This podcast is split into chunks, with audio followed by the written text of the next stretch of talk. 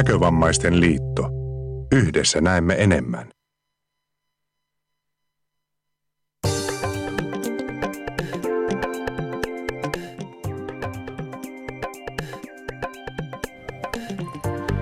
Kellon ollessa 19.00 täältä putkelta pamahtaa teille nyöri. Tämä on nimittäin elokuun 12. päivän nyöri vuonna 2017. Eihän se mennyt väärin. Ei se mennyt väärin.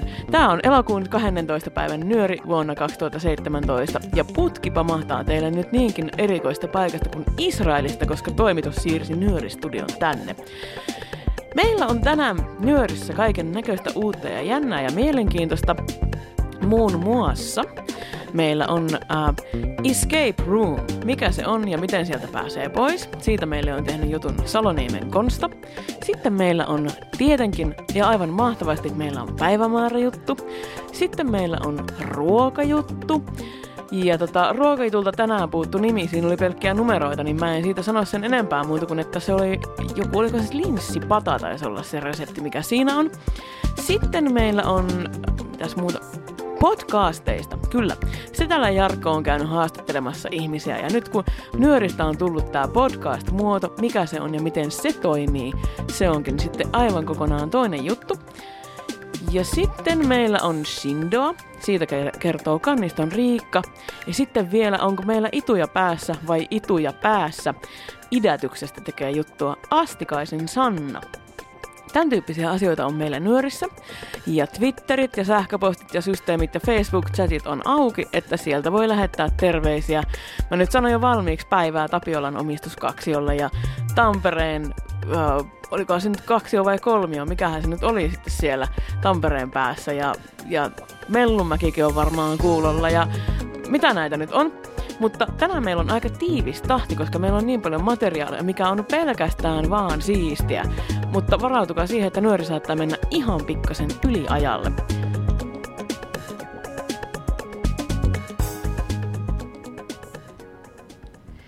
Joka tapauksessa nyt lähdetään sitten ää, tekemään nyöriä, tekemään nyöriä niin kuin ylläri ylläri.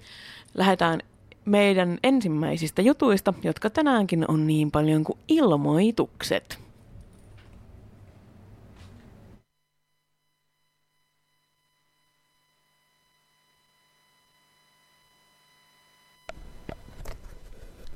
Moro vaan moro kaikille. Täällä on äänessä Ansku ja hyvää nuorisotyön viikkoa teille kaikille. Mä ajattelin, että mä voisin antaa teille vähän ilmoitus- ja menovinkki asioita tässä tämän torstain kunniaksi. Ja ajattelin, että voitaisiin lähteä ihan apuvälinen messut 2017 Tampereen messu- ja liikuntakeskuksessa. Mukana on yli 200 näytteille asettajaa ja 14 000 kävijää.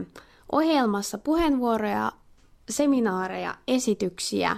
Se on avoinna torstaina kello 9-17, joka on ammattilaispäivä, ja perjantaina 9-17 ja lauantaina 9-16.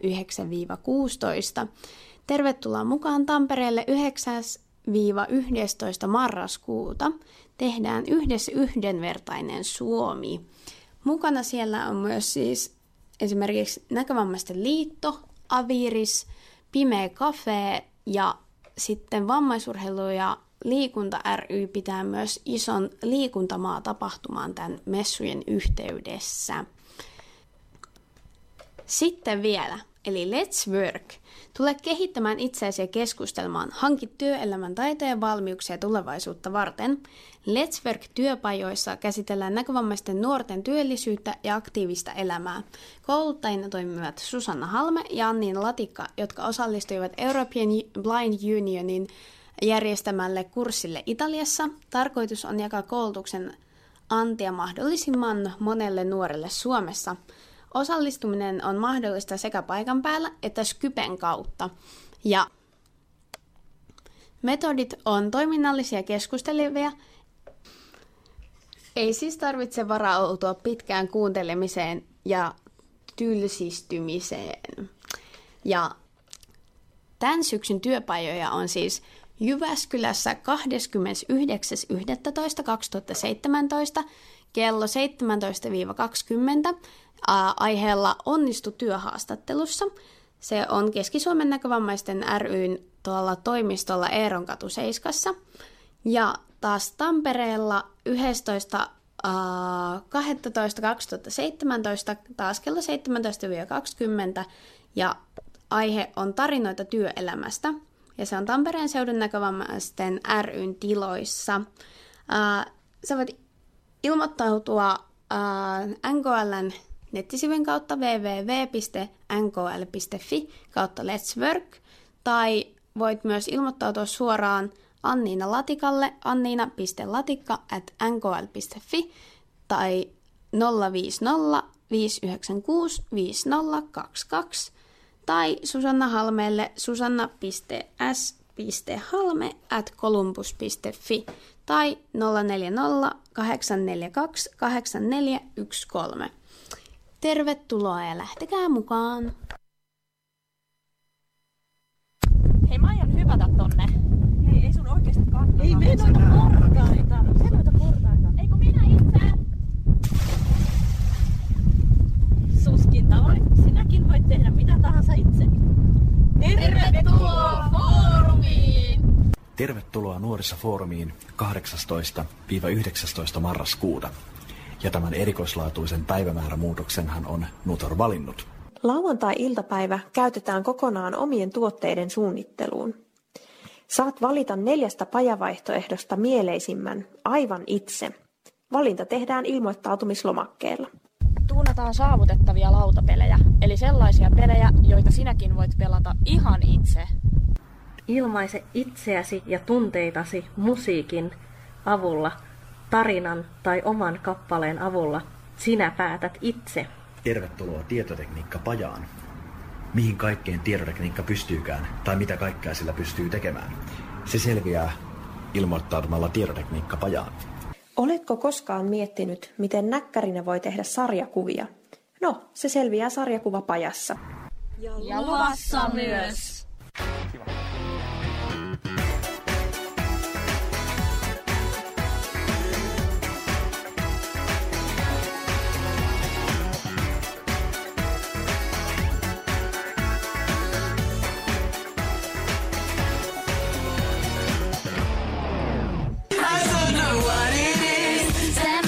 Feel like this. I don't know who you are, but you must be some kind of superstar.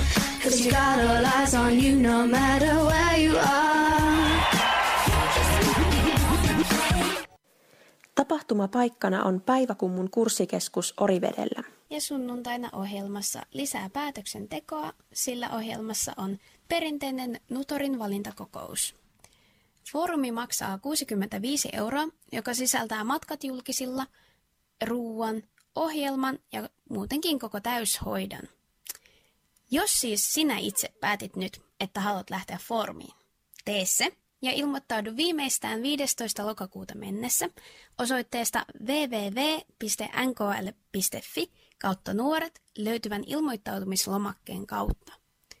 Lisätiedot ja kysymyksiin vastaukset saat nuorisotoiminnan suunnittelijalta Anniina Latikalta puhelimitse 050 596 50 22 tai sähköpostitse anniina.latikka at nkl.fi. Tervetuloa Nutorin valintakokoukseen sunnuntaina Asko! 19. Tää ei ole enää sun hommia. Minä itse. Tervetuloa Nutorin valintakokoukseen 19. marraskuuta sunnuntaina. Ehdolle voit asettua, jos olet 12-30-vuotias ja kuulut alueyhdistykseen. Sinun tulee pitää oma puhe ihan itse ja kertoa, miksi juuri sinä olisit hyvä ehdokas Nutoriin. Tänä vuonna erovuorossa ovat Emma Rasela ja Susanna Halme, joiden kaksivuotiskaudet täytetään. Lisäksi täytetään Anniina Latikan kesken jäävä puheenjohtajakausi. Jos et kuulu alueyhdistykseen, niin hyppää järveen!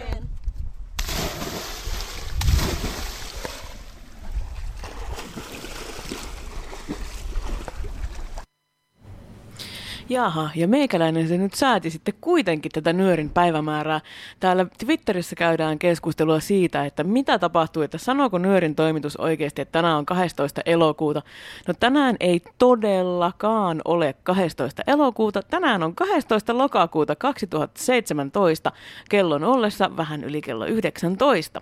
Ja tämä on Nettiradio Iiriksen putki, ja te voitte olla yhteydessä tähän lähetykseen lähettämällä sähköpostia nyorijutut.gmail.com, Twitterissä at nyorijutut ja Facebookista löytyy Nettiradio Nyöri. Täällä olisi Kanniston Riikkaa hereillä ja täällä olisi ää, Mellunmäen, Tampereen ja Tapiolan lisäksi, jotka mainitsin tässä jo, niin täällä olisi myöskin Jämijärven Konsta on hereillä ja Konstahan on meille tehnyt juttuakin tänään, mikä on ihan älyttömän siistiä. Ja tota, nyöri jatkuu tästä nyt seuraavalla tavalla, eli niin kuin aina, niin me aloitetaan päivämäärästä, koska nyt on tosiaan 12. lokakuuta, eikä elokuuta.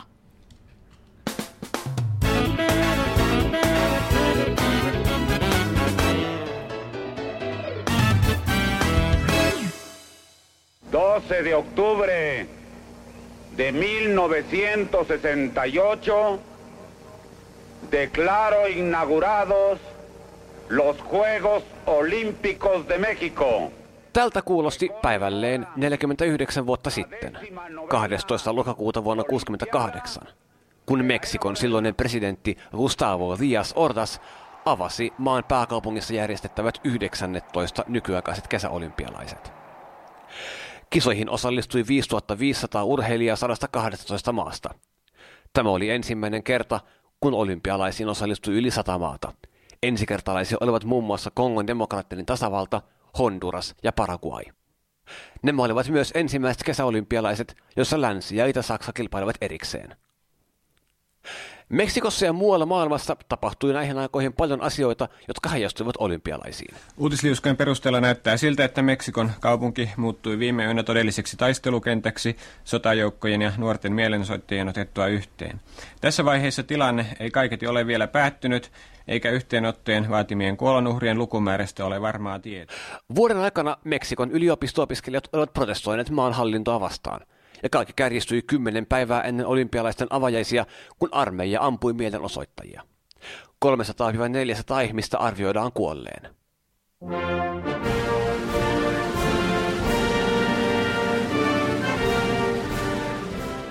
Yhdysvaltalaiset pikajuoksijat Tommy Smith ja John Carlos herättivät suurta huomiota 200 metrin juoksun palkintoja on yhteydessä. Kansallislaulun aikana he käänsivät päänsä alas ja nostivat kätensä ylös ja käsissään heillä oli mustat hansikkaat. Tällä tavalla he protestoivat mustien kohtelua vastaan.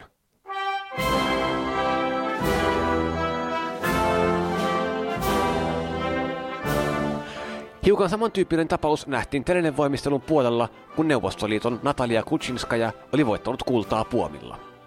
Neuvostoliiton kansallishymnin aikana Tsekkoslovakian edustaja Vera Chaslavska käänsi päänsä alas ja poispäin.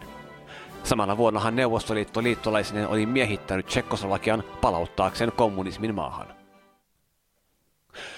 Siirrytään sitten itse urheiluun ja aloitetaan Suomesta. Suomi lähetti 66 urheilijaa Meksikoon. Mitalita tuli neljä, yksi kulta, kaksi hopeaa ja yksi pronssi.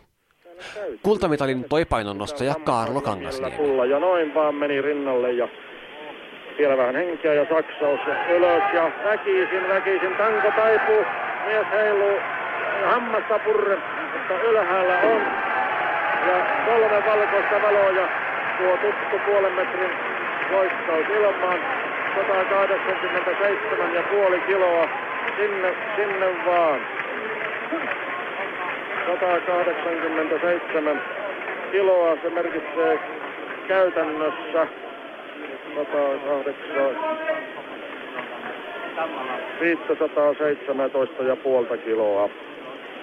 5 kiloa tuohon edelliseen 512 ja puoleen kiloon. Tämä aikoinaan riitti maailmanennätykseenkin, saa nähdä. Eiköhän se nyt riitä olympiakultaankin. Kyllä se nyt niin on, että ei tässä enää ole pahempia epäilyksiä. Kangastiimi voitti 90-kiloisten sarjan yhteistuloksella 517,5 kiloa.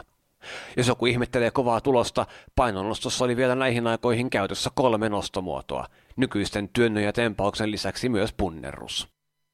Ja Kinnunen vetäisee viimeisensä. Korkea kaari ja alas tulo. Kaksi valkoista lippua. Miehet syöksyvät sielläkin paikalle. Se on pitkä heitto tuokin. Ainakin tuosta vilskeistä päätellen. 88-58. Me olemme hopeassa kiinni. Ja olympiahopeaan tuo Jorma Kinnusen keihänheitto riittikin. Muut suomalaiset mitalistit olivat telinevoimistelija Olli Laiho, joka saavutti hopeaa hevosella, sekä nyrkkeilijä Arto Nilsson, joka voitti pronssia alle 63,5 kilon sarjassa. Suomi sijoittui mitalitaulukossa siellä 24. Eniten mitalita voitti Yhdysvallat, joka saavutti 107 mitalia, joista peräti 45 oli kultaisia.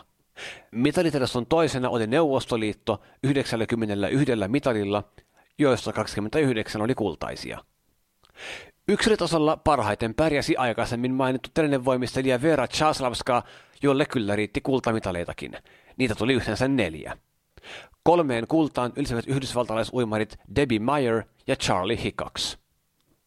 Meksikon pääkaupunki sijaitsee yli kahden kilometrin korkeudella, mikä vaikutti joidenkin yleisurheilulajien tulostasoon. Häikäisevin suoritus nähtiin miesten pituushypyssä. Ja sitten hyppäämässä Bob Beamon pitkä hyppy, jokohan tuli maailmanennätys heti kärkeen. Erittäin kevyen näköisesti Bob Beamon siinä leiskautti. Hän on tänä vuonna tehnyt sellaisen tuloksen kuin 8.33 hyväksyttävissä olosuhteissa. Myötätuulen turvinne 8.40. Muistakaa maailmanennätyslukemat ennen tätä hyppyä 8.35. Mitä tulee tauluun? Oi, oi, oi, 8.90. Voiko tuo olla edes totta? Tottahan se oli. Beamonin maailmanennätys säilyi aina vuoteen 1991, kun Mike Powell hyppäsi 5 senttiä pidemmälle. Maailmanennätykset nähtiin muun muassa myös miesten kolmiloikassa ja kaikilla lyhyillä juoksumatkoilla. Aikaisemmin mainitusta Tommy Smithistä tuli kaikkien aikojen ensimmäinen, joka alitti 20 sekuntia 200 metrillä. Hänen voittoaikansa oli 1983. Meksikon olympialaisten yleisurheilu muistetaan myös siitä, että nähtiin afrikkalaisjuoksijoiden lopullinen läpimurto maailman huipulle. Kouko painaa edelle, kun alkaa suora. Henki ei ole vielä hellittänyt. Hän tulee uudelleen. Kuiva ette ja raivoisa loppukamppailu. Pivotkin kiristää. Kenia ottaa kaksoisvoiton. Pivot tulee kuin hirvi kuin salama. Pivot ensimmäinen, Kouko toinen, Jenki kolmas ja neljäs oli australialainen. Viides Neuvostoliiton maraton. Tämä näyte oli miesten 3000 metrin estejuoksun finaalista. Pallolulajeissa Yhdysvallat voitti miesten koripalloturnauksen. Naisten koripallo ei ollut olympiaohjelmassa vielä näihin aikoihin. Lentopallokullat puolestaan meni Neuvostoliittoon niin miesten kuin naisten puolella, kun taas Unkari voitti miesten jalkapalloturnauksen. Vielä pari poimintaa. Ammattinyrkkeilijänä sitten tunnettu George Foreman voitti nyrkkeilyn raskaan sairaan kultaa Meksikossa. Ja Meksikon kisojen aikana nähtiin olympiahistorian ensimmäinen dopingista johtunut hylkäys. Tämän kyseenalaisen kunnian sai ruotsalainen nykyaikainen viisiottelija Hans Gunnar Liljenvall, joka jäi kiinni, kyllä vaan, alkoholin käytöstä. Hän oli juonut muutaman oluen ennen kilpailunsa alkamista. Meksikon olympialaiset päättyivät 27. lokakuuta vuonna 1968. Seuraavat kesäolympialaiset järjestettiin neljä vuotta myöhemmin Saksan Münchenissä. Ei sitten muuta kuin kaikille oikein hyvää alkusyksyn jatkoa ja seuraavaan kertaan.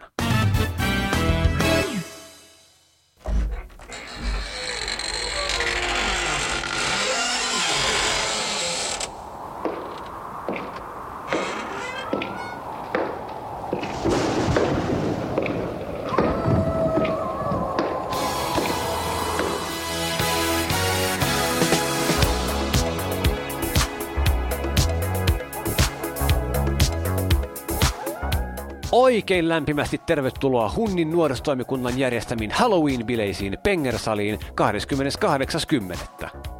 Bileet alkavat kello 13 ja päättyvät hyvissä ajoin ennen puolta yötä kello 22.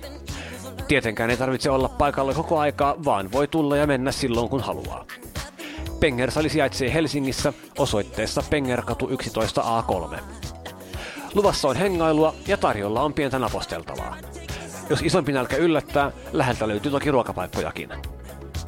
Ilmoittautumiset Emma Raselalle viimeistään 26. lokakuuta. Sähköpostitse emma.rasela at gmail.com tai puhelimitse numeroon 040 55 34 752, siis 040 55 34 752.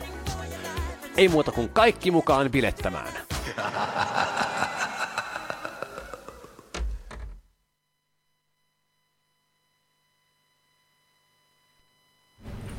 Siinäpä teille olikin sitten Iisakin päivämäärä juttua ja tässä tuli myöskin tosi mielenkiintoista infoa näistä bileistä. Itseäni harmittaa kovasti, koska mä oon noin 3200, olikohan se nyt sitten, ei kun 3196 kilometriä mä oon tuolta Pengersalista, joten en pääse osallistumaan. Niin tulisin muuten Halloween-bileisiin tekemään juttua nyöriin. Mutta siitäpä tulikin mieleen, että kukapa ottaa kopin nyt semmoisesta asiasta, kun on tämä tää, mistä oli tämä ilmoitus, tämä Let's Work-juttu, niin tekisikö joku mulle siitä jutun ensi kuun nyöriin tai sitten ehkä joulukuun nyöriin. Ensi kuun nyörissä mulla on yksi juttu, joka tuli liian myöhään, eli meillä on tulossa ensi kuulle nyöriin juttua maalipallon MM-kisoista, mutta se juttu tuli mulle niin kuin pohjalta 15 minuuttia sitten, jotenka sitä ei nyt tänään teknisestä syistä päästä kuulemaan, koska nyöri on nyt jo aikamoisen täysi. Mutta ensi nyörissä on sitten lisää urheilua ja maalipalloa. Itse asiassa meillä on tässäkin nyörissä vähän niin kuin urheiluun vivahtavaa, koska meillä on Shindo.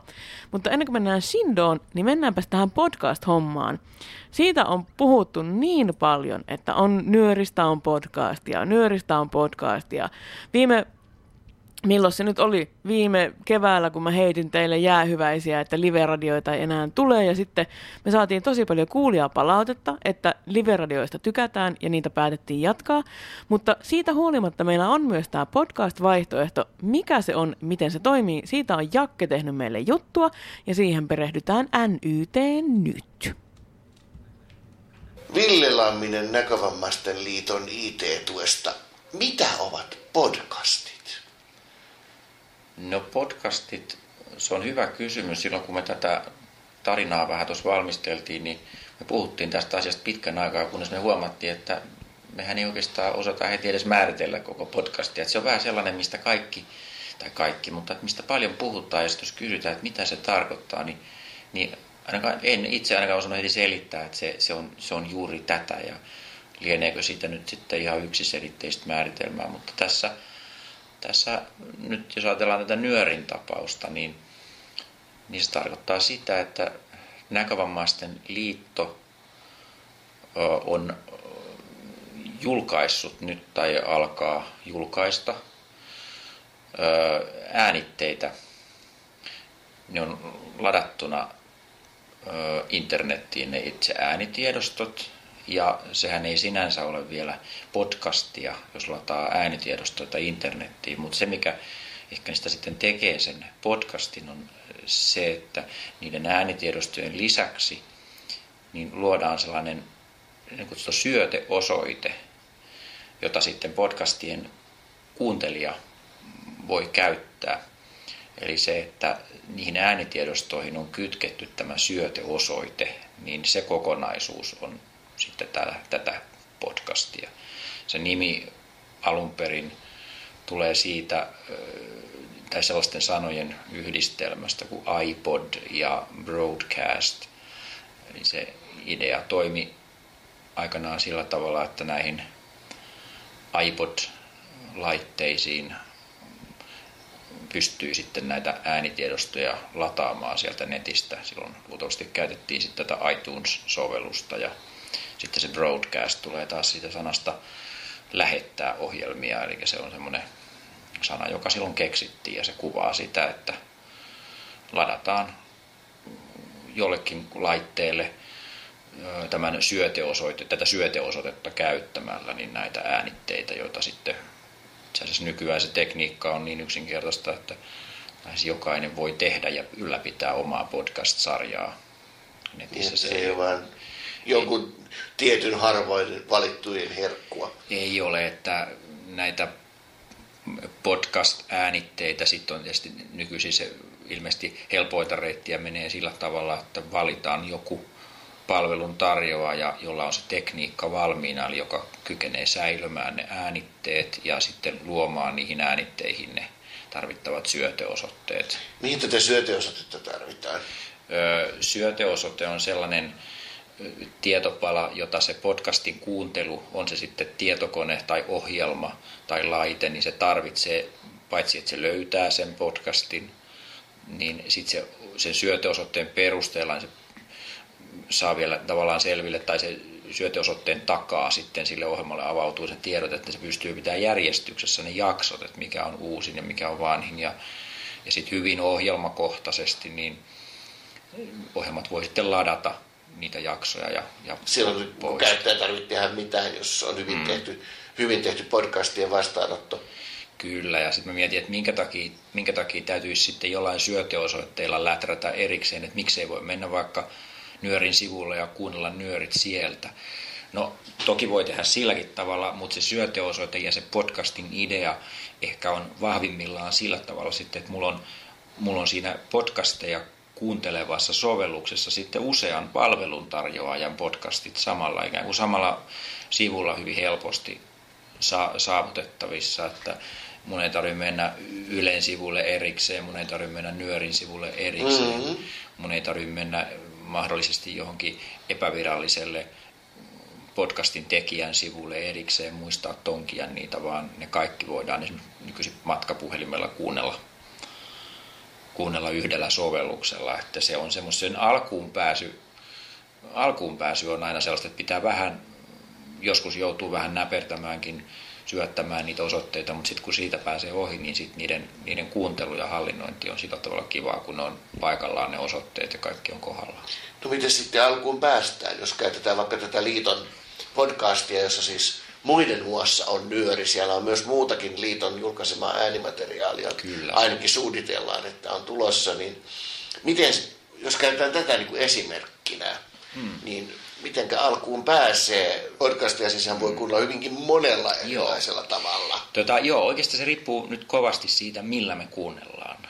Että jos me otetaan, varmaan nyt se iPhone on hyvä esimerkki tässä, se lienee kuitenkin aika monella, niin, niin jos meillä on iPhone, niin ei tarvitse koko syöte, esimerkiksi koko syöteosoitteesta välittää mitään. Me voidaan, me voidaan tehdä sillä tavalla iPhonein kanssa, että että siellä on tällainen podcastit-niminen sovellus, ihan käyttöjärjestelmään kuuluva sovellus. Ja kun, kun sen sovelluksen avaa, niin siellä on sitten, sitten mahdollisuus hakea sitä podcastia ihan hakusanan avulla. Eli ja on sen, olemassa jokin podcast-hakemisto jossakin, kyllä, se, jota miksi iPhone se, osaa seurata. Joo, ja se on sen, se on sen iPhonein tai Applen oma iTunes podcast-hakemisto. Ja, ja Näkövammaisten liitto on julkaissut sen ja julkaisee sen podcastinsa myös siellä. Just. Se, se on julkaissut sen neljässä paikassa. No tuleekin just siihen, sitä iTunesia voi tavallisella tietokoneella kuunnella. Joo, ei. Eli, eli se löytyy SoundCloud nimisestä palvelusta. Sen lisäksi se löytyy TuneIn nimisestä. Sitten se on vielä Stitcher nimisessä palvelussa ja sitten vielä täällä iTunesissa. Entä sitten, mitä sä suosittelisit tietokonekään? jos ei ole iPhonea tai ei halua käyttää sitä sillä tai haluaa kuunnella kunnon kajareilla Johannan ja meidän muiden tekemisiä. Niin, niin se... mi, mi, mitä sä suosittelisit koneella sitten Softax? Öö, no, se riippuu taas sitten mikä on se suosikki selain, sanotaanko tällä tavalla. Ja sulla itsellässähän oli se, se Thunderbird aika mm. semmoisena vahvana. Se lienee hyvinkin kelvollinen kelvollinen siihen tarkoitukseen, kun siinä samalla sitten on niin tiiviisti se sähköpostipuolikin siinä samassa sovelluksessa mm. toimii. Kyllä niitä, että jos se tallentaa äh, Internet Exploreriin sen syöteosoitteen, niin, niin sieltä löytyy sitten sieltä selaimesta tällainen syötteet-kohta, josta pääsee sitten selaamaan sinne tallennettuja syötteitä. Se vähän vaihtelee, Motsilla Firefoxilla se toiminta on vähän erilainen, mutta mä, mä luulisin, että, että podcasteille tyypillistä varmaan ehkä on se, että niitä e- kuunnellaan enemmän just liikkuessa kuin selaimella, mutta totta kai se selaimellakin mahdollista on. Mm. Liikkuessa sitten, niin, niin ähm, Olen kuullut, että äh, näissä uusimmissa Daisy-soittimissa on podcast-toiminto. Mitä sä saat siitä kertoa? Niin tässä siis tällä hetkellä virallisesti on, on tämä Linio uh, Pocket, jossa on se podcast-toiminto. Et markkinoilla on myös Victor Stream 2, mutta, mutta meidän valikoimassa tällä hetkellä on se, se Linio, Linio Pocket Plextalk. Ja siinä Plextalkin mukana tulee sellainen Plextalk Transfer-sovellus, johon sitten sen syöteosoitteen voi syöttää. Siellä on tällainen podcast-syötteen lisääminen mm. kohta ja sinne voi sitten vaikka kopioida, liittää sen syöteosoitteen. Mm. Ja, ja se siirtää se Plextalk Transfer-sovellus sitten se sinne Linion, Linjopocketin muistikortille. Et silleen se toimii ehkä vähiten hermoja raastavimmin. Mm. Mutta tota, että kyllä se, se verrattuna, verrattuna niin kuin niiden podcastien, sitten taas jos me Linjopoketilla lähdetään käsittelemään niitä, lähdetään latailemaan ja muuta, niin, niin kyllä se iPhone-puhelimeen verrattuna niin, niin on kömpelömpi, se on vanhanaikaisempi, tietysti se ei sillä tavalla enää ole päivittynyt. Ja sen lisäksi meillä on lukuisia podcasteja tällä hetkellä, jos kaikki, kaikki Ylen podcastit, niin, niin autuasti jää toistamatta kyllä Miksi? linjopokitilla. Siitä syytä mä en tiedä, sitä on valmistajalle mennyt viestiä, että se ei ymmärrä ilmeisesti sitä Ylen podcastien syöteosoitetta. Että jos, jos kohtaatte tämän ongelman, niin ei sitä tällä hetkellä saa kukaan muukaan soimaan. Että se ongelma ei ole siinä, että olisitte syöttänyt väärin ne Ylen osoitteet, vaan ne ei toimi. Stream 2 sitten Victorilla toimii kyllä, mutta, mutta Victorilla on vielä Stream 2 kohdalla sellainen tilanne, se on sen verran uudenaikaisempi laite, että siinä on, siinä on hakusanatoiminto myös. Mm-hmm. Eli sinnekään ei tarvitse syöteosoitetta syöttää. Mistä sen syöteosoitteen, mm. sanotaan, no mistä tämän liiton syöteosoitteen sitten saa, jos tota, on itse löytänyt sen sopivan podcastin toistosoftan ja ei ole käytössä tämmöistä hakemistopalvelua, mm-hmm. josta se voisi löytyä. Koska ei sitä myöskään hatusta voi vetää. Joo, ei, ei, voi, ei käytännössä voi vetää. Eli, eli kyllä podcastin tuottajan tehtävä on huolehtia siitä, että se on helposti saatavilla esimerkiksi sillä tavalla, että se omille sivuilleen sen laittaa. Näin on nyt Näköomasten liitto tehnyt, että sillä sivulla, missä siitä podcastista puhutaan ja kerrotaan sitä ajankohtaisena asiana, niin sieltä löytyy se syöteosoite myös. Sen voi sieltä kopioida ja toki se laitetaan myös tuonne Nyörin sivuille.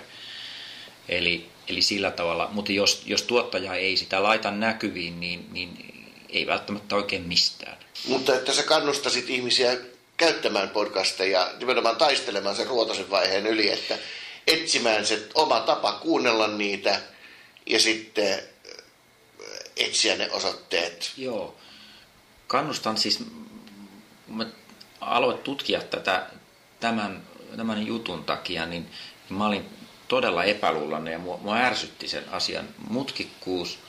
Mua ärsytti se, että monet ohjeet oli kirjoitettu enemmän vähemmän sillä tavalla nopeasti sinne päin. Oli ihan eri erilaisia ohjeita samasta asiasta, että oli niin kuin ohjattu vähän toiseen suuntaan ja toiseen suuntaan ja muuta. Että se oli semmoista niin kuin, mm, se oli vähän sellaista nörtti, nörttimeiningin mm-hmm. tuntusta. Mutta sitten mä yhtäkkiä huomaan kotona, että nythän mä kuuntelen näitä. Et kun, okay. mä, joo, kun mä saanut sen sinne, niin se oli niin nopea, että käydä kurkkaamassa, että mitä Herranne on tehnyt tekniikka tutuksen sarjaan, kun se on nyt podcastina tuolla, että, että käydään kurkkaamassa, kun mä samalla, kun mä kuorin perunoita. Just. Et en mä olisi sitä netistä kyllä koneella katsonut. Tai itse niin kuin... keksinyt ruveta tekemään niin, sitä. Niin, niin. Et ei, ei, ei että, et nyt, nyt mä en kyllä usko, että, että kun mä olen saanut sen alun riivittyä, niin mä luulen, että, että tästä tulee kyllä aika pysyvä osa omaa kuuntelukäyttöä. Mä en ihmettele, että ne on niin suosittuja aina, vaan vaikka se tekniikka toisaalta, niin kuin jossain vaiheessa keskusteltiin, että kun alkaa olla tilanne, että jokainen aparaatti suurin piirtein kohtaan internetissä, että mm. miksi, miksi tarvitaan tämmöinen podcast-järjestelmä mahdollisesti, jonka historia on osittain sitä, että voidaan ladata tiedostoja kuunneltavaksi johonkin erillisiin laitteisiin, niin, niin kyllä se sitkeästi hengissä vain on se.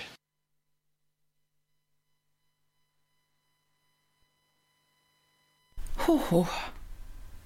Tämä on taas niitä päiviä.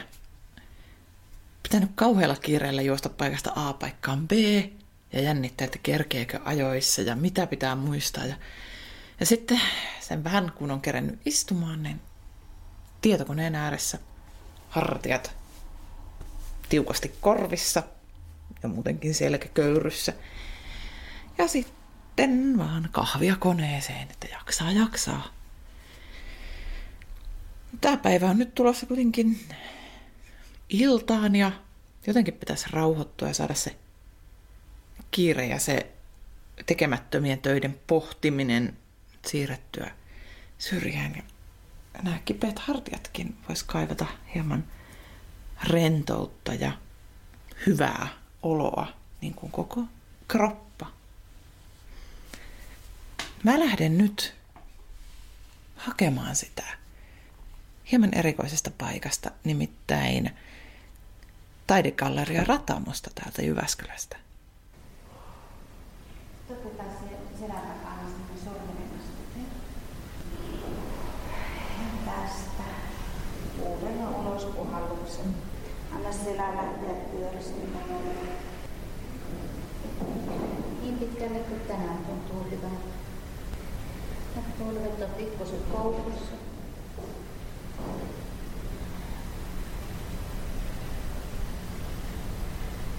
Ja käsiä pudota.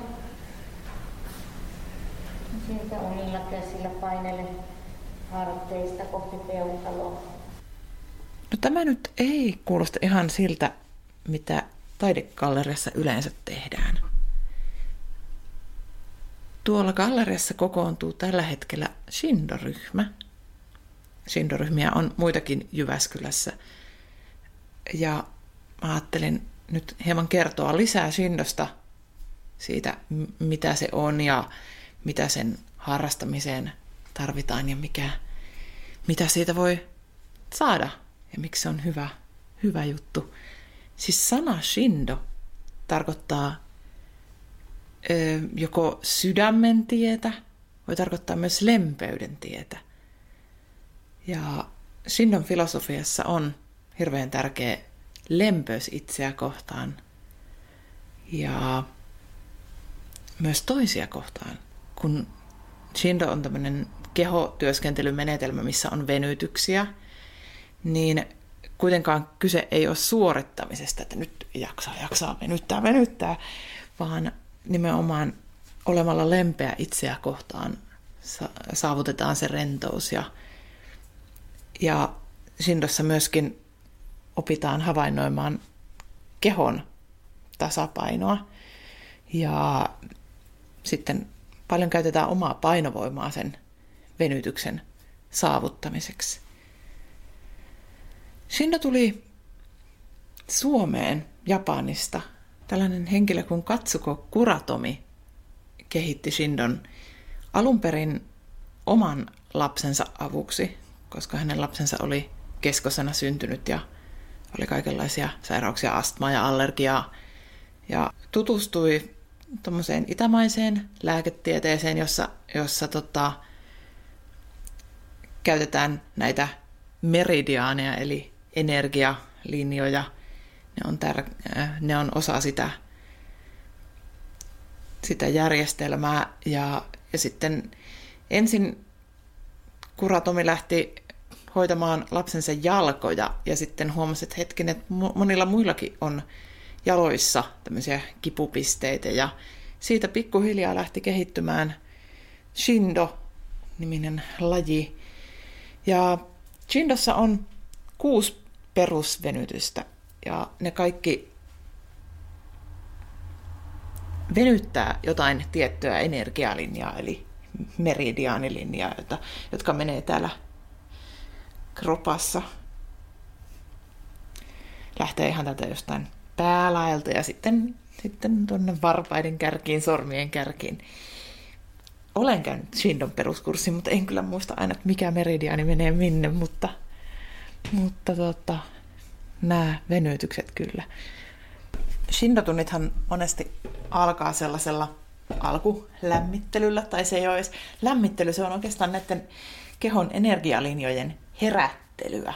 siihen kuuluu vähän, ravistellaan ranteita ja, ja sitten käs, koko käsi ravistellaan. Niin sitten tehdään tämmöisiä rapsutteluja vähän tämmöisellä juuriharjamaisella otteella. Saatetaan esimerkiksi ottaa tästä olkapäästä ensin ja sitten tästä käsivartta pitkin rapsuttaa aina tonne sormenpäähän asti. Ja tässä alkuvenyttelyssä, verryttelyssä monesti tehdään myös tällaisia tasapainoharjoituksia. Eli saatetaan siirtää painoa jalalta toiselle ja tunnustella sitä, että miltä se tuntuu, kun toisen jalan päällä on paino. Ja sitten palataan siihen keskilinjaan. Ajatellaan, että se lähtee tuolta ylhäältä, menee meidän koko kehon läpi aina tuonne maahan.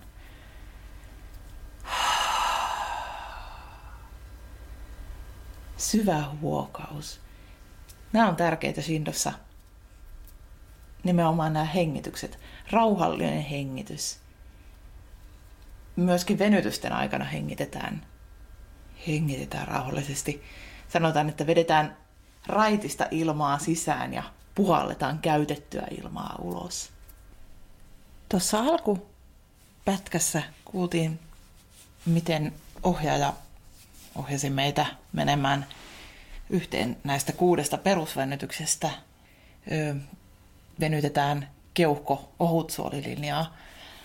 Mä voisin nyt demonstroida oman lempivenytykseni, jolla, jolla tota, venytetään tätä sydänlinjaa ja samalla näyttää, että miten se, vaikka ensin nyt ei tänne venytykseen pääse millään, mutta että sinne ei pääse semmoisella väkisin vääntämisellä, mutta rauhallisella hengityksellä. Laitetaan, istutaan maassa ja laitetaan jalat tämmöisen sammakkoasentoon, eli jalkapohjat yhteen ja, ja sitten kädet.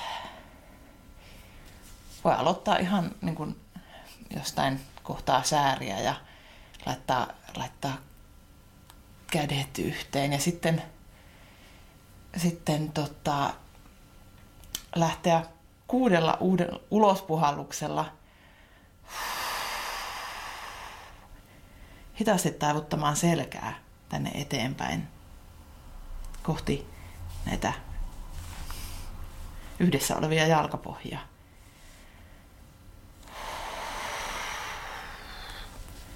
Ja jos tuntuu, että ote tai että jostain kiristää, niin sitten kannattaa keventää sitä, sitä ja hengityksellä. Ja ennen kuin huomaatko, niin oho, mulla onkin nyt kädet täällä näiden jalkaterien ulkopuolella, että ne jalkaterät on tällä käsien sisällä. Mä tässä näitä samalla vähän rapsuttelen ja hellin niin sanotusti, kun nämä jalathan on semmoiset, että nämä on koko ajan, nämä kantaa meitä päivät pitkät. Näiden Shindon perusvenytysten lisäksi olemassa sekä näistä perusvenytyksistä variaatioita, että sitten myös tällaisia jomon venytyksiä. Jomon on vähän niin kuin Shindon rinnalla oleva tämmöinen hoitava menetelmä, jossa on taitaa olla pari satakin erilaista venytystä. Siellä on sellaisia, mitä voi tehdä seisten, sellaisia, mitä voi tehdä makuulla. Mä tykkään itse kotona joskus laittaa rauhallisen musiikin soimaan ja sitten mennä peiton päälle lattialle ja tehdä jonkun näistä makuulla tehtävistä joman sarjoista. Ja Shindosta löytyy sitten venytysten lisäksi myös sellaista, mitä voi tehdä parin kanssa. Eli esimerkiksi on hartiahoitoa ja ja varvashoitoa voi tehdä toiselle. Ja kun menee tunnille, niin ohjeistus on se, että joustavat, mutta lämpimät vaatteet päälle, koska saattaa olla, että vaikka venytyksen aikana on kuuma, niin sitten kun ollaan paljon paikallaan, niin saattaa tulla kylmä. Ja ainakin meidän ohjaajalla on sellaisia jumppamattoja, joiden päällä sitten voi tehdä ne ei ole ihan niin, ei tarvitse kovalla lattialla istua tai maata. Nyt tämän päiväisen tunnin jälkeen kävin vielä kysäsemässä meidän ohjaajalta, mitä hän tykkää Shindosta. Ja että miksi hänen mielestä Shindo on hyvä juttu ja mitä tykkää ryhmän vetämisestä. Siinä rentoutuu. Mm. Ne pääsee niin nopeasti semmoiseen syvään lepotilaan. Joo, ryhmän vetämisessä on, se on, se on hyvin palkitsevaa, kun näkee, näkee, miten ihmiset pääsee semmoiseen yllättävän nopeastikin semmoiseen le- lepotilaan. Mä tiedän itse sen, vaikka kauhealla kiireellä joskus tulee tänne, niin täällä tosi nopeasti tavallaan rauhoittuu, että se kiire Joo. häviää. Joo. Tämä, tämä meidän aika on sillä tavalla niin vähän semmoinen ylinopea, että ihmiset hötkyyntyy. Mm-hmm. Niin, niin sitten tämä on semmoinen hengityskehdos, Mm-hmm. missä saa hetken, hetken sitten huokasta ja olla ja levätä.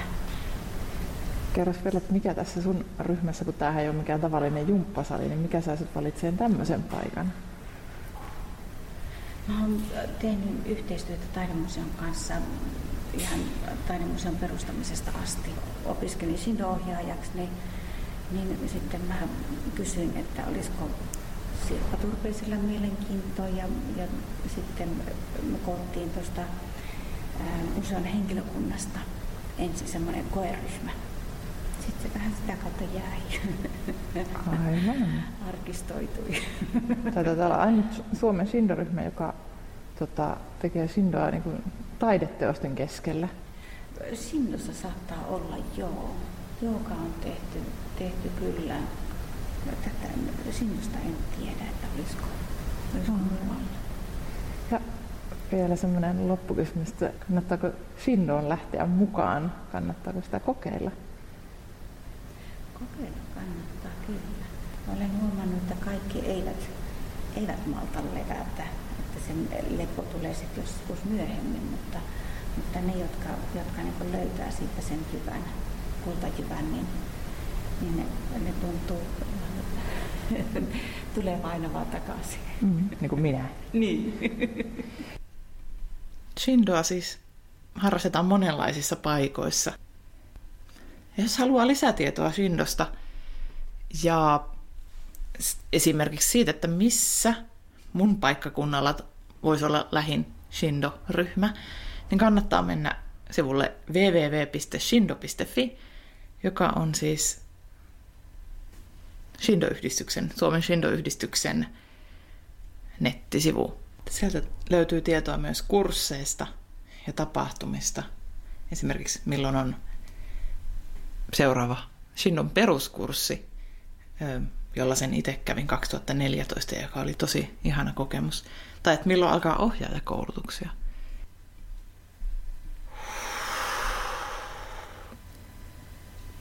Rentouttava huokaus. Päätän tämän sanomalla, että muistakaa olla lempeitä itseenne ja toisia kohtaan.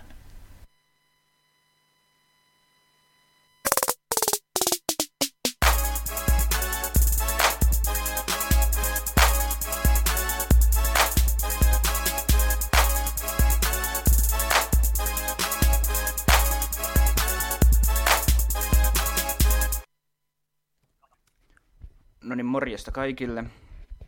Mä kerron teille nyt tässä jutussa vähän escape roomeista, miten ne toimii ja miten ne toimii näkövammaisilla. Eli escape roomit on tämmöisiä huoneita, joihin mennään sisälle ja vastaanottohenkilö lukitsee sen oven ja ennen sitä se yleensä kertoo, että miksi niin te ootte siellä huoneessa. Ja sitten toi, siellä on erilaisia niin kuin, lukkosysteemejä. Mä oon itse käynyt semmoisessa ei niin apuvälin, tai ei niin sokkoystävällisessä escape roomissa, koska siellä oli pelkkiä koodeja. Siellä piti katsoa kaikista papereista, jostain kassakaappien seinistä ja mukien pohjista ja toi taulujen takaa ja kaikista tämmöisistä, niin noita koodeja, ja sai sitten niin kassakaapin toi sellaisia pyöritettäviä numeroyhdistelmälukkoja auki. Sieltä, sieltä taisi olla semmoisiakin, mitä voi matkalaukkuihin laittaa, missä on kolme semmoista pyöritettävää rullaa. Ja sitten kun toi aina sai yhden lukon auki, niin sieltä paljastui lisää vihjeitä, että mistä löytyy seuraava koodi. Niin, niin se ei ollut ihan niin apuväline, tai sokkoystävällinen, miksi mä tässä sanon aina apuväline ystävällinen, en todellakaan tiedä. Mutta siis sokkoystävällinen ja toi, kun siellä piti, ei siellä ollut oikein, ei siellä pystynyt tekemään sillä mitään.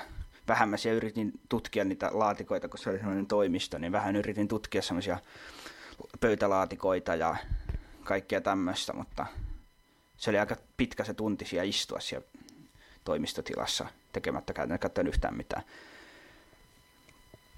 Ja siis nämä escape roomit on tosiaan semmoisia, että kun sinne menee, niin siinä on vastaanotto, tiski tai joku tavallinen pöytä, minkä takana istuu joku tyyppi. Ja sitten siellä, missä me käytiin, niin siinä toisella puolella sitä rakennuksen käytävää oli pieni huone, missä oli lukittavia kaappeja, tai ainakin yksi kaappi, en muista oliko useampia, joihin, joihin piti laittaa kaikki niin kuin arvotavarat, puhelimet ja semmoiset, koska siellä ei saa kuvata siellä toi escape roomissa. Ja sitten kun siellä oli käyty, niin se vastaanottovirkailija vei meidät sinne sisään, sanoi jotain, että miksi me oltiin siellä, lähti ja lukitsi oven. Sitten siellä huoneessa on aina sellainen televisioruutu, jossa näkyy kulunut aika, siinä on siis tunti aikaa päästä sieltä pihalle. Ja toi, sitten sinne tulee aina toi tietyn väliajoin noita vihjeitä sinne taulullekin. Se on joku sellainen taulutelkkarin tapainen tai semmoinen. Ja sitten niiden vihjeitä, niistä niin kuin tulee sellaisia lisävihjeitä niihin, mitä sieltä itse huoneesta löytyy. Ja ne ei ole mitenkään siis, ne on semmoisia hirveän niin kuin, arvotuksia oikeastaan ne kaikki vihjeet, että niissä saattaa olla joku, esimerkiksi siellä oli muutaman sellaisen taulun kuva, niin ne oli vaan sellaisia suorakaiteita ja sitten sun piti etsiä sieltä huoneesta samanlaisissa muodoissa olevia suorakaiteita. Että oliko siinä niin kuin yksi pystyasennossa, sitten sen keskimmäinen oli vaakatasossa ja toinen siellä oli sitten taas pystyasennossa. Niin, niin toi, niitä piti sitten etsiä sieltä. Että se ei ollut kovinkaan sokkoystävällinen toisaalta mä olin siellä mun tätiä ja veljen kanssa, niin ei nekään kolmestaan sitä saanut auki, mutta mitä ne sanoi, että oliko siinä 19 prosentin vai 24 prosentin määrä, joka oli päässyt sieltä niin kuin, ulos. Että ne on siis aika pie- suhteellisen pieniä ne prosenttimäärät. Ja sitten mun veli kävi taas sitten toisessa semmoisessa escape roomissa parin kaverinsa kanssa, mistä ne pääsi pihalle, ja se olisi ollut vähän ehkä semmoinen toi paremmin sokeille sopiva, koska öö, siellä oli kaikkia niin kuin avaimia löytyy ja siellä piti, että jostain vaat, siellä oli, se oli joku pukuhuone, niin siellä oli kaapeissa vaatteita, joten taskuista piti pystyä etsiä jotain niin kuin vihjeitä ja tämmöistä, että siellä olisi niin pystynyt olemaan itsekin vähän paremmin mukana. Mutta vaikka mä nyt olen käynyt noin niin kuin heikonlaisessa paikassa, escape roomissa, niin en mä nyt silti sano, että ne kaikki semmosia olisi, että jos jollekin nyt sattuu olemaan näkeviä kavereita ja toi, niistä olisi niin kuin innokkaita mukaan lähtiöitä, niin kannattaa sinne mennä. Kannattaa vaan kysyä, jos kun laittaa sinne ilmoittautuu, niin kannattaa toi kysyä, että millainen se niin kuin on, että pystyykö siellä olemaan sokkona, että niistä varmasti niin kuin saa sitten niin kuin toi jotenkin se löytää semmoisenkin, missä voi olla, vaikka ei näe. Mä oon itse taas henkilökohtaisesti miettinyt sitä, että se olisi hienoa, jos jossain niin kuin oikeasti rakennettaisiin näkövammaisille oma, tai useampikin tuommoinen oma escape room, missä olisi jotain elektronisia näppäinlukkoja, pistepaperilla, pistekirjoituksella olevia niin kuin koodeja, mitä pitää etsiä. Että varmaan se olisi, jos joku olisi niin kuin innokas jär- rakentaa semmoisen, niin kai se olisi ihan mahdollista. En tiedä sitten. Mutta tosiaan, toivottavasti viihdyitte ja jos kaikki laitteet ja tämmöiset antaa myöten, niin varmaan jossain vaiheessa tulee sitten uutta juttua mahdollisesti ihan itse nyöriin tai sitten ilmoitukset osioon, riippuen miten mun suunnitelmat tässä nyt etenee. Mutta toivottavasti tykkäsitte ja toivottavasti tästä sai nyt jotain edes irti, että mitä ne escape roomit oikein on. Kiitoksia Konsta. Kyllä ainakin täällä toimituksen päässä hyvinkin ollaan kartalla nyt siitä, mitä on escape roomit. Ja Tervehdys ui, ui, ui, ui. Älä nyt vielä ala. Tän Hetkinen. jutun ideana Hetkinen. on vähän valottaa, että... Nyt tapahtui sillä tavalla, että toimitus pisti kyynärpäänsä tietokoneen näppäimistölle ja asioita lähti soimaan ennen kuin sillä oli lupa lähteä soimaan. Pahoittelemme tapahtunutta, mutta kohta, kohta soi uudestaan. Tota, Eli nyt seuraava, seuraavassa jutussa lähdetään idättämään asioita. Ja tämän jutun on tehnyt Ahtikaisen Sanna. Mutta tähän mennessä mä ajattelin, tässä kohtaa pitää kuitenkin kiittää jengiä, jotka on tehnyt. Siis me ollaan nyt kuultu juttuja Iisakilta, Jakelta, Riikalta ja Konstalta. Aivan mahtavaa. Musta on niin siistiä, kun nyörissä on paljon matskua jatkakaa tällä tyylillä, niin sitten nyöri ei kun vanhetessaan paranee niin kuin vuosikerta nyöri. Eiks niin? Mut joo, lähdetään Sannan kanssa kuuntelemaan asiaa iduista. Tervehdys taas kaikille. Tän jutun ideana on vähän valottaa, että mitä idätys on ja tarkoituksena on myös katsoa, miten siemen muuttuu iduksi idättäminen on tavallaan siis semmoista, että esimerkiksi meillä on tuolla nyt vihreän, vihreitä linssejä, vihreän linssin siemeniä, ja niitä sitten liotetaan ensin yön yli semmoisessa idätysastiassa tai semmoinen lasipurkkikin käy, joka, johon pingotettu semmoinen kangas, harsokangas päälle. Öö, ja sitten niitä huuhellaan ja niitä siemeniä sitten kaksi-kolme kertaa päivässä. Idättää hän voi monen näköisiä, esimerkiksi mun pavun tai mun pavun siemeniä voi idättää, vihreitä linssejä voi idättää.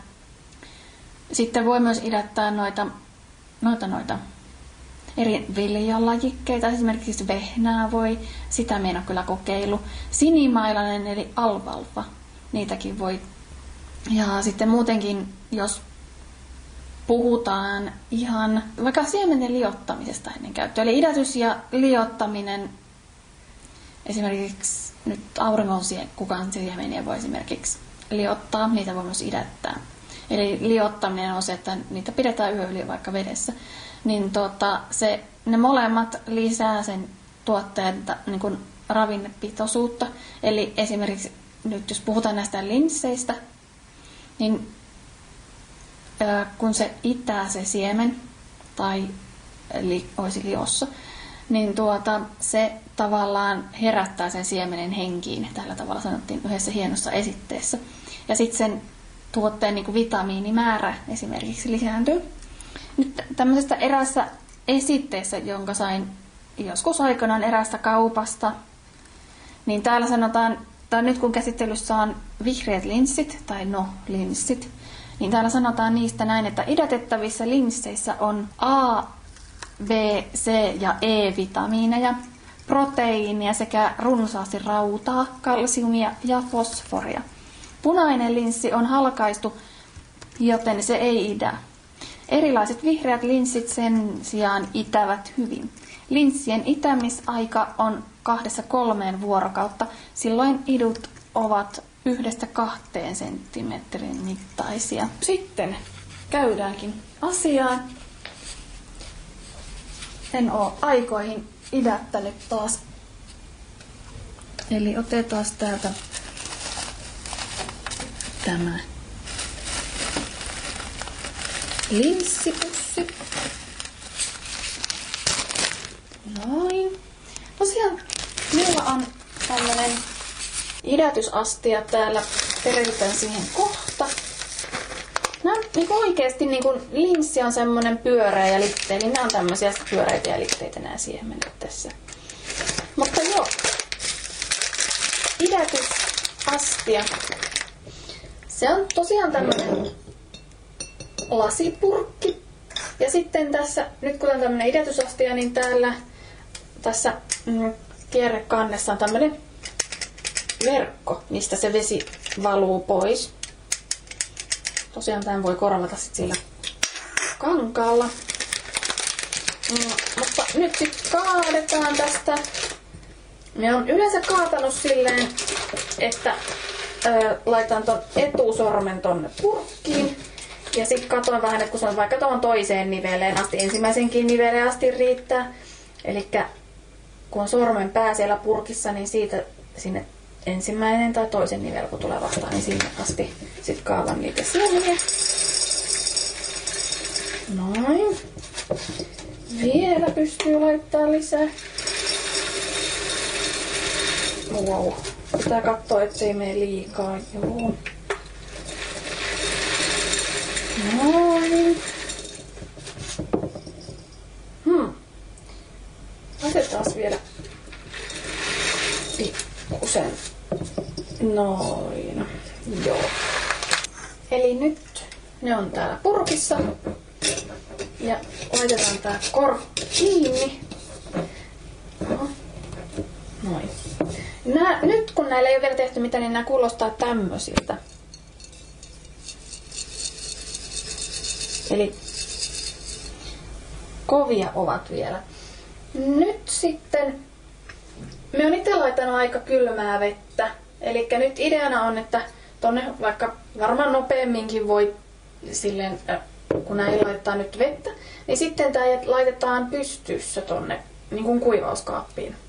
Sitten ne likoaa siellä ne siemenet ehkä tommosen, no me oli ottanut niitä niin kuin jonkun, no huomis aamuun esimerkiksi, mutta varmaan lyhyempikin aika riittäisi, mutta ainakin sillä tavalla on tullut hyvä.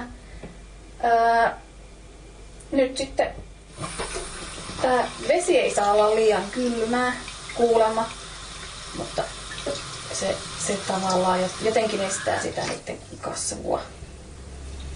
Mutta lasketaanpas nyt tän,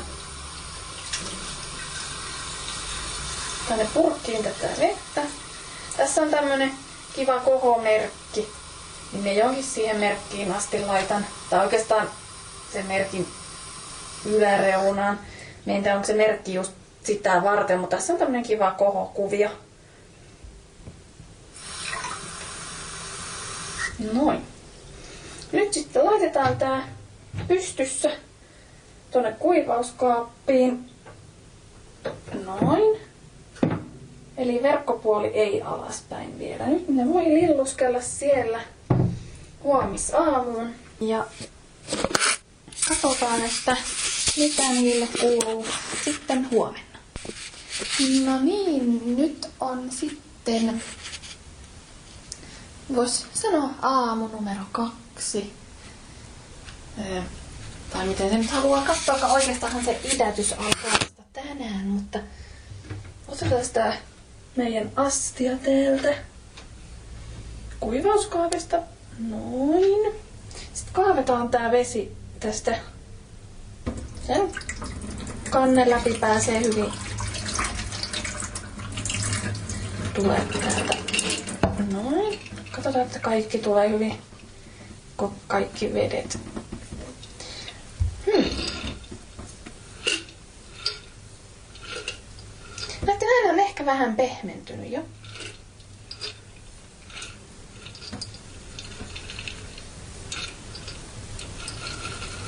No joo, en tiedä, mutta huuhotaan näitä sitten pikkusen. Tätä pitääkin nyt sitten tehdä kaksi-kolme kertaa päivässä tätä huuhontaa. Eli yksinkertaisesti vaan laitetaan tänne tätä vettä. Mm, ja sitten vähän pyöritellään, hölskytellään tätä. Että varmasti ne tota, kaikki saa hyvin hyvän tota, huuhtelun täältä. Noin. Sitten Saatetaan pois täältä taas huolellisesti, ettei tuu vesi vallankumousta pöydälle, kun tää laitetaan tonne kaappiin takaisin. Noin, eli nyt sitten tätä ei laitetakaan enää silleen pystyssä tonne niin oikeinpäin, vaan nyt tää verkkokansi. Tää laitetaan niin kuin alassuin sinne mm, 45 asteen kulmaan. Kuulemma. Eli näin se wow, vesi pääsee hyvin valumaan sieltä.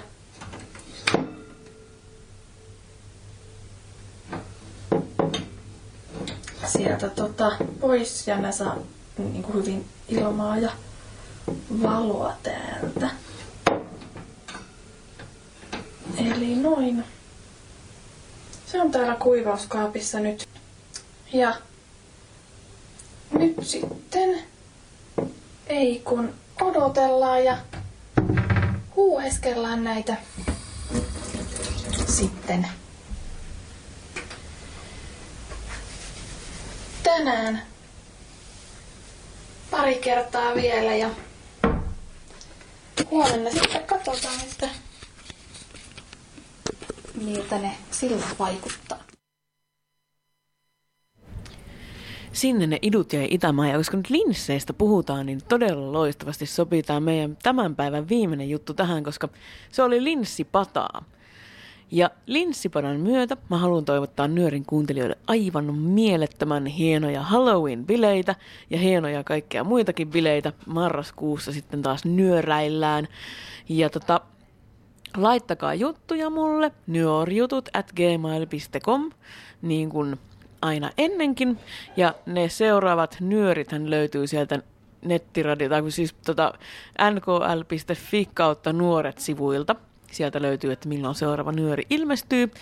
Ja sinnepä sitten pistänkin teidät kotitehtävänä menemään itse katsomaan, että milloin se nyöri tulee sieltä. Hihihi. Joo, mutta hei, kiitos ihmiset tästä. Mä vaikenen nyt, mutta Minna tulee ääneen ja linssipadan kerran. Moikka mun puolesta.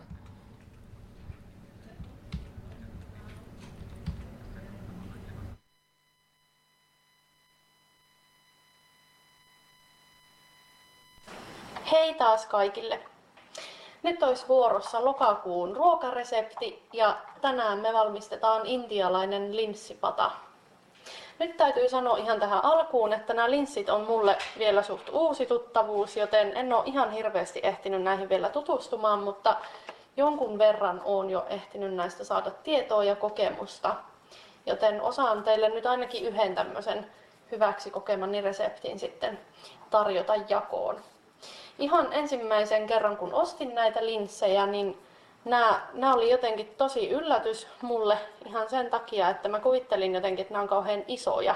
Siis ainakin herneen kokoisia tai jopa ehkä vielä vähän isompiakin. Mutta sitten kun totuus selvisi, niin olin vähän yllättynyt, koska nämä onkin todella pieniä. Nämä on tällaisia ehkä vähän niin kuin siemenmäisiä, kovia ja varmaan yksi neljäsosa herneestä. Eli nämä on todella tämmöisiä pikkusia. Melkein voisi verrata riisiin, ei ehkä ihan, mutta ei kauhean kaukana riisin koosta ole. Ja keitettäessähän nämä ihan vähän turpoaa, mutta ei paljon. Nämä jää melkein saman kokoisiksi, pehmenee vaan, mutta muuten ovat sitten ihan aika lailla samanlaisia kuin tälleen kuivanakin. Eli tämmönen 500 gramman pussi punaisia linssejä mulla on tässä. Näissä linsseissä on sellainen ero, että näitä on eri värisiä, niitä on punaisia ja mustia ja vihreitä. Olikohan keltaisiakin linssejä? Näillä kaikilla linsseillä on vähän ehkä erilainen koostumus ja ne vaatii vähän eri keittoajan riippuen siitä, että minkä värisiä linssejä on. Ja näissä on sitten jokaisella vähän oma tarkoituksensa, että voi käyttää sitten vähän eri linssejä pikkasen erilaisiin ruokiin, mutta nämä punaiset sopii tosi hyvin tällaiseen pataruokaan. Eli lähdetään tekemään nyt siitä, että otetaan sipulia, josta sitten otetaan yksi tällainen tavallinen sipuli ja pienitään se ihan hienoksi, hienoiksi palasiksi. Sitten niin kuin aina, eli leikataan ihan, ihan pieniksi kuutioiksi. Sama tehdään valkosipulin kynnelle, eli näitä nyt voi laittaa, alkuperäisessä ohjeessa on yksi valkosipulin kynsi, mutta mä nyt laitan itse useamman, koska se valkosipuli sopii tähän todella hyvin ja itse siitä tykkään tosi paljon, joten mulla sitä nyt menee muutama kynsi, joku kolme, neljä kynttä, mutta voi laittaa tosiaan sen yhdenkin, jos haluaa. Eli nämä molemmat sipulit, sekä tämä tavallinen sipuli että valkosipuli pienitään ja sitten laitetaan paistinpannulle öljyä, sellainen ehkä pari ruokalusikallista suurin piirtein. Ja kuulotellaan sitten näitä sipuleja siinä pannulla. Mullahan on nyt tässä sitten myös yksi palko siliä, eli ihan siemenineen kaikkineen laitoin, palottelin sen ja laitoin sitten tonne, laitan sipulin, sipulien mukaan sitten pehmenemään ja paistumaan paistinpannulle myöskin sen. Ja kun nämä on vähän pehmentynyt nämä sipulit tuossa pannulla, niin sitten sinne voi laittaa mausteita joukkoon. Eli siihen tulisi nyt sitten semmonen teelusikallinen suolaa. Ja sitten laitetaan yksi teelusikallinen tuommoista garam masala intialaista mausteseosjauhetta. Siihen kuuluu, se on sellainen maustesekoitus, mihin kuuluu monia erilaisia mausteita sitten siihen yhteen sekoitukseen, mikä on tuollaisessa maustetölkissä saatavilla kaupasta. Siinä on kaikki tarvittava.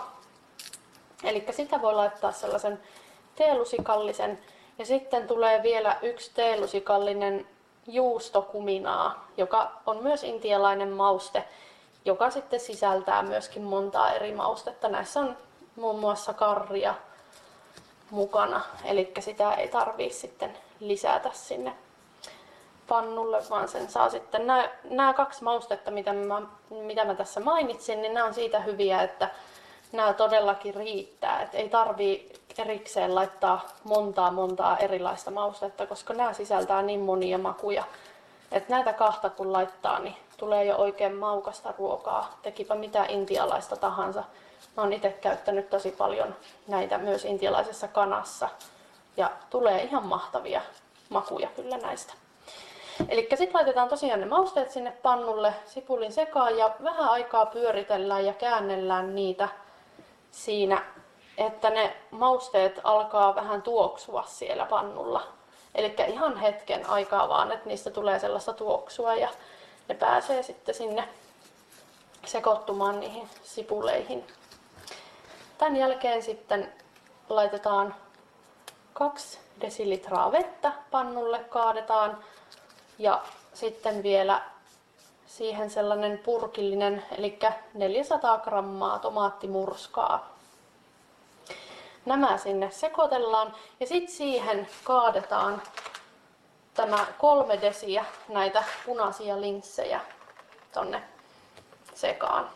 Ja tämä tosiaan kannattaa tämä koko pata tehdä sellaisessa korkeassa, vähän niin kuin vokkipannun tapaisessa pannussa, missä on siis paistinpannu, missä on korkeat laidat, niin siinä saa sitten, siinä on kaikista helpoin tehdä tämä. Eli kolme desiä punaisia linssejä laitetaan ja nyt nämä linssit on sitten sellaisia, että näiden keittämisen kanssa kannattaa siinä mielessä olla tarkkana, että näitä ei tarvitse pitkään keittää. Sellainen 10-15 minuuttia riittää. Koska jos näitä keittää liian kauan, niin tämä puna, punainen linssi on semmoinen, että tämä menee helposti sitten semmoiseksi mössöksi, eli siitä ei sitten tule niin hyvää kuin mitä, mitä sitten tulee, jos keittää vähän vähemmän aikaa. Eli silleen, että ne pehmenee, mutta pysyy kuitenkin koossa, koossa se linssin rakenne. Eli maksimissaan 15 minuuttia, noin 10-15. Ja tähän sitten oikeastaan tämä on tällä valmis. Ei kannata jättää sitä oikeastaan sinne hellalle sitten hautumaan. Että eli heti kun nämä on kypsiä, nämä linssit, niin ottaa sitten pannun suoraan pois, pois hellalta. Tähän voi sekoittaa myöskin pari desiä sitten turkkilaista jogurttia joukkoon siinä linssien keiton loppuvaiheessa. Jos keittää vaikka 15 minuuttia linssejä, niin kannattaa esimerkiksi 10 minuutin jälkeen jo laittaa sit se turkkilainen jogurtti, jos sen haluaa sinne laittaa. Se antaa semmoista mukavaa täyteläisyyttä ja makua siihen, että mä suosittelen kyllä lämpimästi. Sitä kannattaa ehdottomasti käyttää, jos vaan haluaa, niin sinne mukaan sitten. Eli sen, semmoisen viitisen minuuttia, kun antaa sen jogurtin olla tai tota, siellä niin kuin kiehua, niin se ehtii sitten kunnolla imeytyä sinne mukaan ja sekoittua ja se saa sitten myöskin makua niistä mausteista. Ja sen jälkeenpä tämä on oikeastaan valmis. Tämä on niin helppo ja nopea ruoka, että kannattaa ehdottomasti kokeilla. Ja tähän kannattaa sitten keittää riisiä. Mä itse suosittelen Intian, intialaisten ruokien kanssa tyypillisesti käytettävää basmati-riisiä. Eli sellaista kannattaa sitten keittää kaveriksi sitten vaan voi ruveta tarjoilemaan ja nautiskelemaan.